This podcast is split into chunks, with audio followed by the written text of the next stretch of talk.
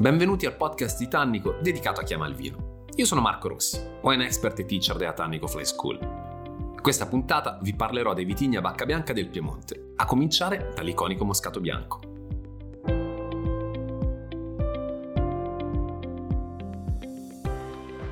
Mario Soldati in Vino al Vino sottolineava sempre come è fondamentale, soprattutto se parliamo di biodiversità italiana, utilizzare il nome del vitigno abbinato ogni volta anche al territorio di provenienza, perché le differenze sono in realtà molte, sono molteplici. In questo caso andiamo nella zona di Cuneo, di Asti, soprattutto nell'Alessandrino.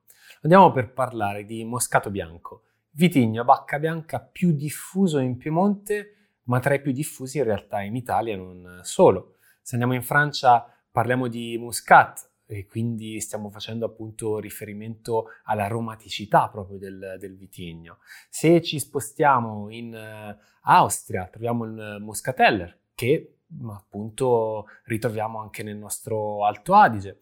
Rimanendo in Italia lo troviamo in uh, varie regioni, tra cui per esempio nella, in Toscana come Moscadello a Montalcino, spesso e volentieri utilizzato per fare appunto vini dolci.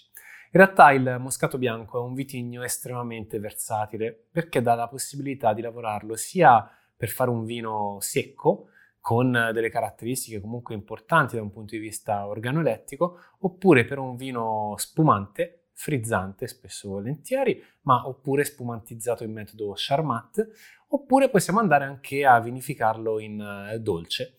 Dobbiamo anche considerare che è un vitigno appunto aromatico, appartiene a quella famiglia di vitigni che sono in grado di esprimere direttamente nel vino quello che è il profumo dell'uva. Quando si cammina una vigna di moscato bianco si viene subito, a piena maturità si viene subito colpiti da dei sentori che richiamano un po' anche la dolcezza del, del sorso e questo lo ritroviamo esattamente identico al calice. C'è questa fortissima connessione tra il vitigno appunto e, l'as- e l'aspetto aromatico. Quando andiamo a bere, andiamo a degustare un vino di questo tipo, ritroviamo una spiccata freschezza, una buona freschezza che ben bilancia quelle che sono poi le note più dolci. La mineralità non è mai l'aspetto più importante e sia che andiamo in secco, ma anche sulla versione completamente dolce, non spumantizzata, non avremo mai grande struttura e grande corpo.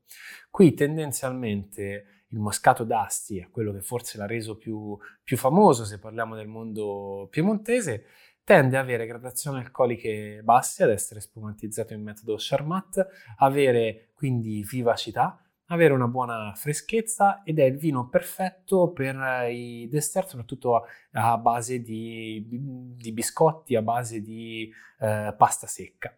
Um, un'azienda su tutte che non, non, possiamo tralasciare, a me viene sempre in mente perché comunque il Piemonte è stata patria di grandi politici e i poderi Luigi Einaudi lo rappresentano in maniera perfetta. Considerate che lo statista si è dedicato ogni anno a fare vino e non ha perso neanche una vendemmia, neanche quando appunto il suo ruolo eh, politico lo portava lontano dall'azienda vitivinicola.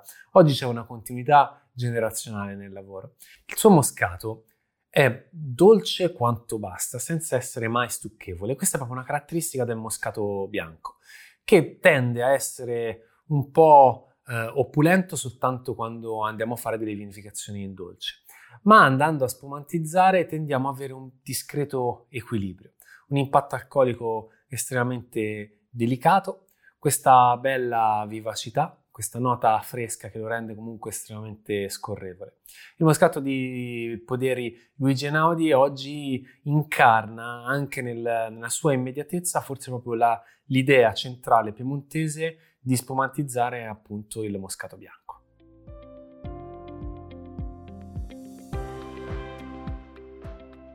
Il cortese.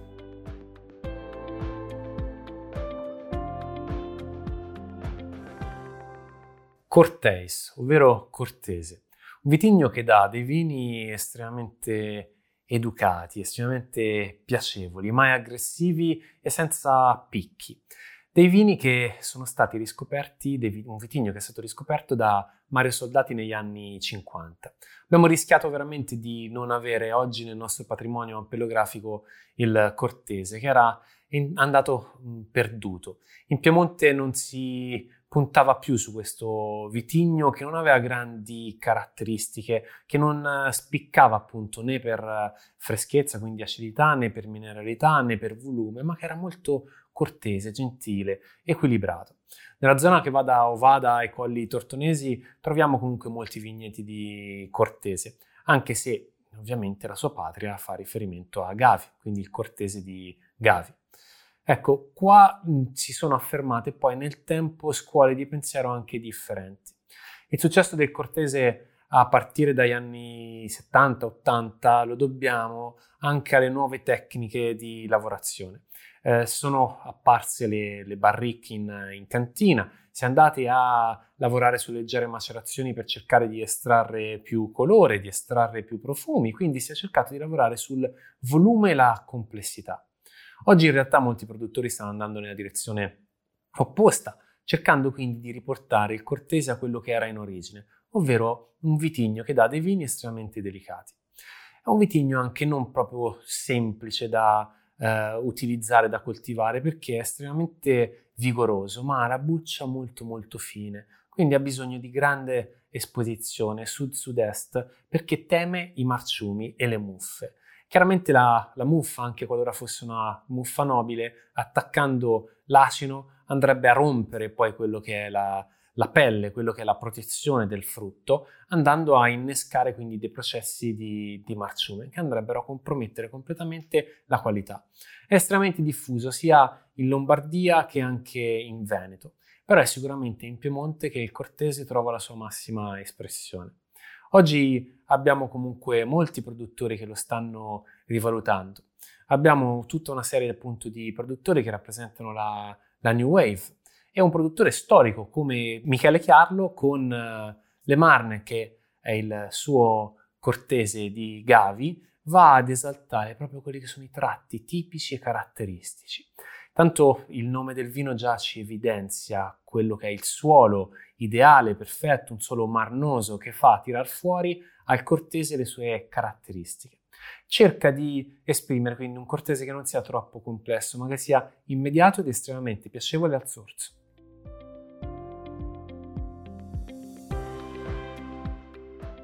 La favorita.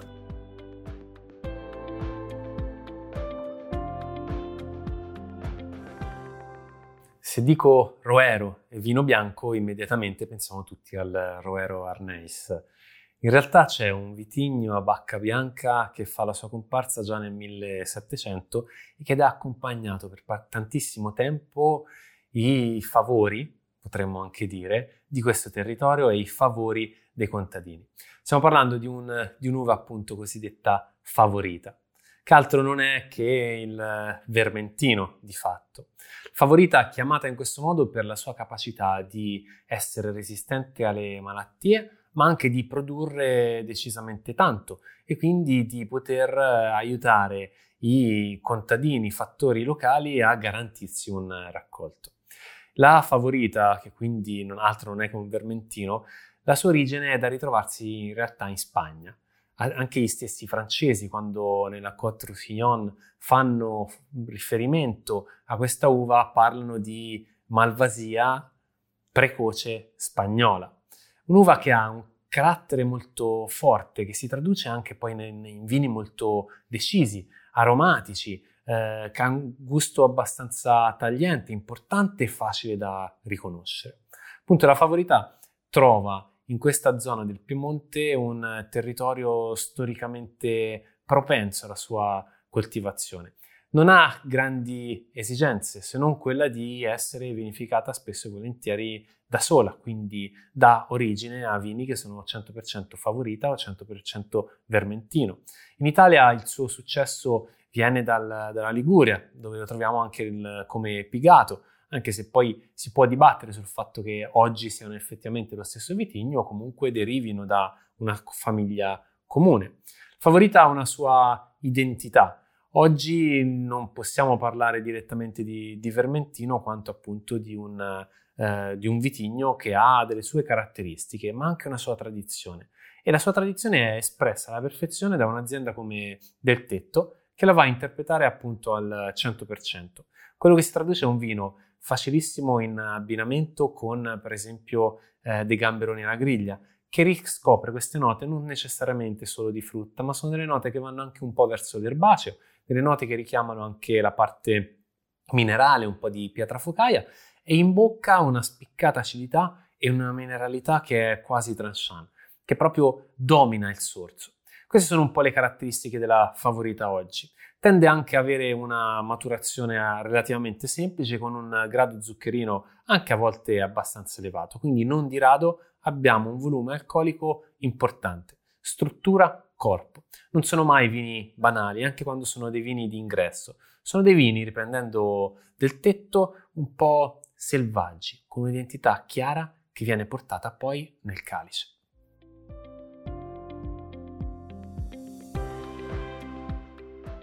L'erba luce.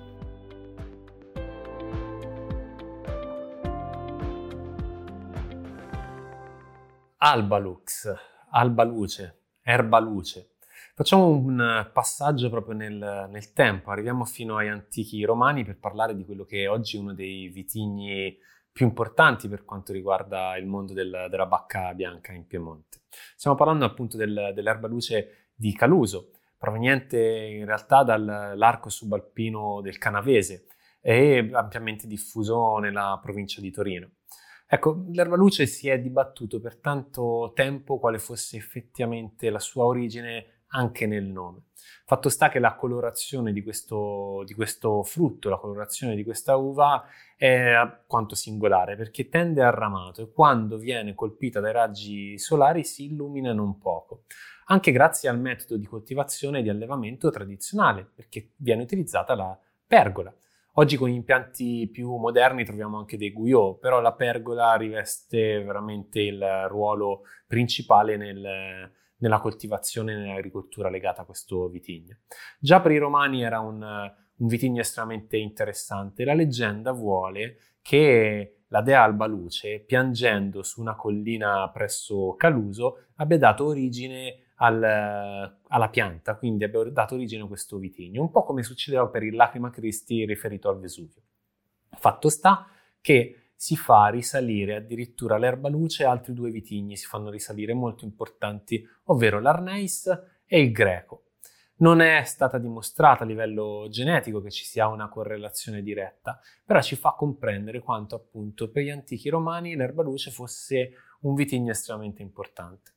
Ad oggi piace molto anche per la sua versatilità, perché si può lavorare sia in passito che spumantizzato o nel classico bianco secco. Le caratteristiche che ci possiamo ritrovare sono quelle intanto di un vitigno estremamente resistente, profondo, con un contenuto zuccherino a piena maturazione estremamente elevato, quindi tendiamo ad avere anche vini abbastanza robusti di struttura, di volume alcolico. Ma la cosa che colpisce è la sua vena acida, quindi fresca, è quella freschezza quasi tagliente che ci possiamo ritrovare al palato e che nella spumantizzazione riveste un ruolo fondamentale. Oggi ci sono tantissimi interpreti. Un uh, interprete che a me piace sempre ricordare è Benito Favaro, uh, produttore che con il suo 13, ovvero Erba Luce di Caluso 13, fa riferimento ai mesi di affinamento. La, va a lavorare per uh, 13 mesi in barrique di rovere francese piccola. Quindi stiamo parlando comunque di un vitigno che non soccombe al rapporto con il legno piccolo, ma anzi si esalta perché ha la struttura il corpo per poter assorbire quelle che sono le caratteristiche proprio di un legno piccolo, andando a manifestare grande complessità al naso, sempre piacevolezza e questa bella vena fresca che ci richiama in continuazione il sorso. È un eh, vitigno antichissimo, ma per una beva estremamente contemporanea e moderna.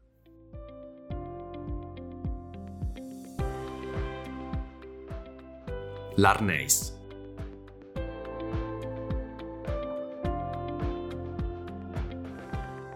l'abbiamo citato più e più volte. Un territorio, un vitigno che oggi sono visti quasi come un tutt'uno. E abbiamo attribuito anche rapporti con, con, altri vitigni, però dobbiamo necessariamente approfondire anche quello che è il mondo del Roero Arneis, quindi del Arneis come vitigno. Il, il nome Arneis significa ribelle, simpatico, quindi già ci fa capire che è un, un'uva, un vitigno che un po' si differenzia rispetto agli altri bianchi classici che possiamo trovare in Piemonte. Roero, quindi siamo nella parte nord di Cuneo, in un territorio baciato da Dio per quanto riguarda questo vitigno. Eh, L'Arneis però è stato riscoperto negli anni 70 nella versione che conosciamo tutti, perché fino ad allora veniva vinificato sempre ed esclusivamente per fare un vino dolce. Si è scoperto che però nella vinificazione da vino secco si esprime forse ai suoi massimi livelli. Abbiamo anche la capacità di poter lavorare su vini che sono molto differenti tra, tra di loro. Considerate che questa è un, un'uva bacca bianca che tende un po' al verdognolo quando siamo in vigna e per andare a tirar fuori un colore che ci ricorda più il, il, dorato, dobbiamo andare a lavorare su leggera surmaturazione o comunque su macerazioni sulle bucce abbastanza prolungate. È un vitigno che ci dà la possibilità di avere vini di pronta beva, immediati, con riflessi verdognoli, con richiami più che floreali e fruttati, sono richiami quasi erbacei che vanno verso la direzione anche di un sorso un po' ammandorlato, quindi amaro. Ma allo stesso tempo, se andiamo a lavorare su una riserva, abbiamo la possibilità, oltre che l'utilizzo del legno, ma anche con macerazioni leggermente più lunghe, di andare a tirar fuori tutta quella piacevole complessità che questo vitigno ci può dare. I profumi rimangono sempre un po' nella direzione del, del tiglio, di fiori comunque freschi, non andiamo mai verso del, dei fiori della frutta troppo appesantita, troppo matura. La freschezza è sempre un driver importante per quanto riguarda l'Arneis.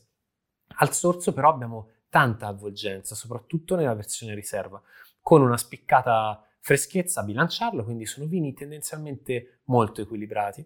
Un, un, grande interprete nella sua semplicità, nella sua immediatezza è Vietti, che con il suo Roero Arneis, fatto e prodotto proprio nel cuore di Roero, quindi questa zona che prende il nome dall'antica famiglia, ci dà la possibilità di godere fino in fondo di questa immediatezza, di questa scorrevolezza e di questa piacevolezza. Vino che si presta alla perfezione per andare con abbinamenti di pesce, quindi non necessariamente territoriali, ma sulla versione riserva è in grado anche di reggere piatti più strutturati e più di corpo. Non vi resta che provare le due versioni e capire quanto sia effettivamente versatile questo vitigno.